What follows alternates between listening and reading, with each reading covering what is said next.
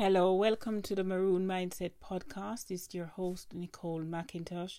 I'm here to share a poem I've, I've written. I watched a program on Channel four in the U K tonight, and it was called Let's Talk. And a group of um, well-known black actors, musicians, and sports people, prominent black folk, were on there, and they were expressing their views on race and the, how their parents had to speak to them about the topic of race and what some said and what some didn't say. And it got me thinking that it's important that at every juncture for us to use our voice for good. And I thought, why, what better way to do that? After a bit of prodding from a friend, I wrote a poem. This poem is called We Are Strong. I'm going to share this poem with you, and I'm going to share two quotes that um really sum up how this poem made me feel and the motivation for writing it. So here is the poem called We Are Strong. It's taken from the Healing Art poetry series that I'm writing. We are strong. You rely on that fact to hide from the realities that are in your face.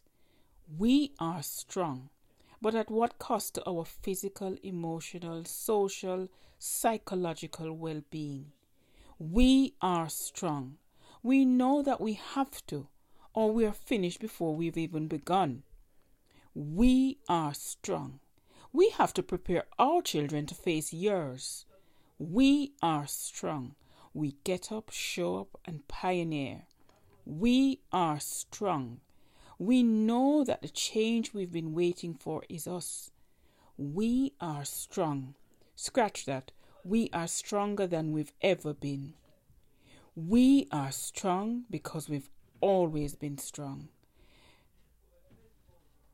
It's important, as I said, for us at every juncture to use our voice for good.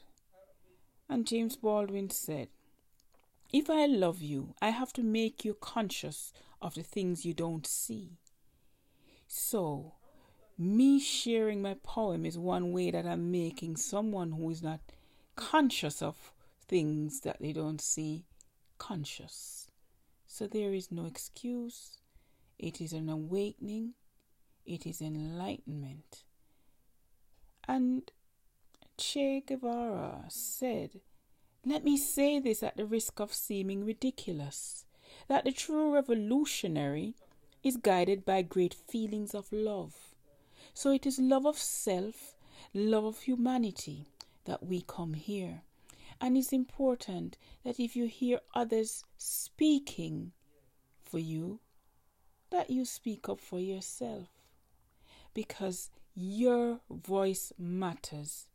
You are approaching an issue, a topic, a phenomena from a unique perspective, and it is valid and it is important. So use your voice. I implore anyone who has a burning desire to make a change in the world to do so. And it's it's very timely that we are now in a phase where we are allowed to speak our truth. When I say allowed, I mean some of us don't wait to be allowed, because we know that that path could be never ending. But it's important for us to be our best self. And Nelson Mandela said, there is no passion to be found playing small, in settling for a life that is less than the one you are capable of living. I'll repeat that. There is no passion to be found playing small, in settling for a life that is less than the one you are capable of living. In other words, in twenty twenty COVID uh, era, live your best life.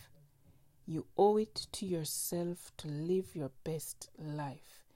Go forth and live your best life. We are strong.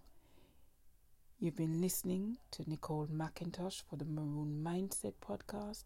It's important that we inspire greatness, that we inspire others to find their greatness. Thank you.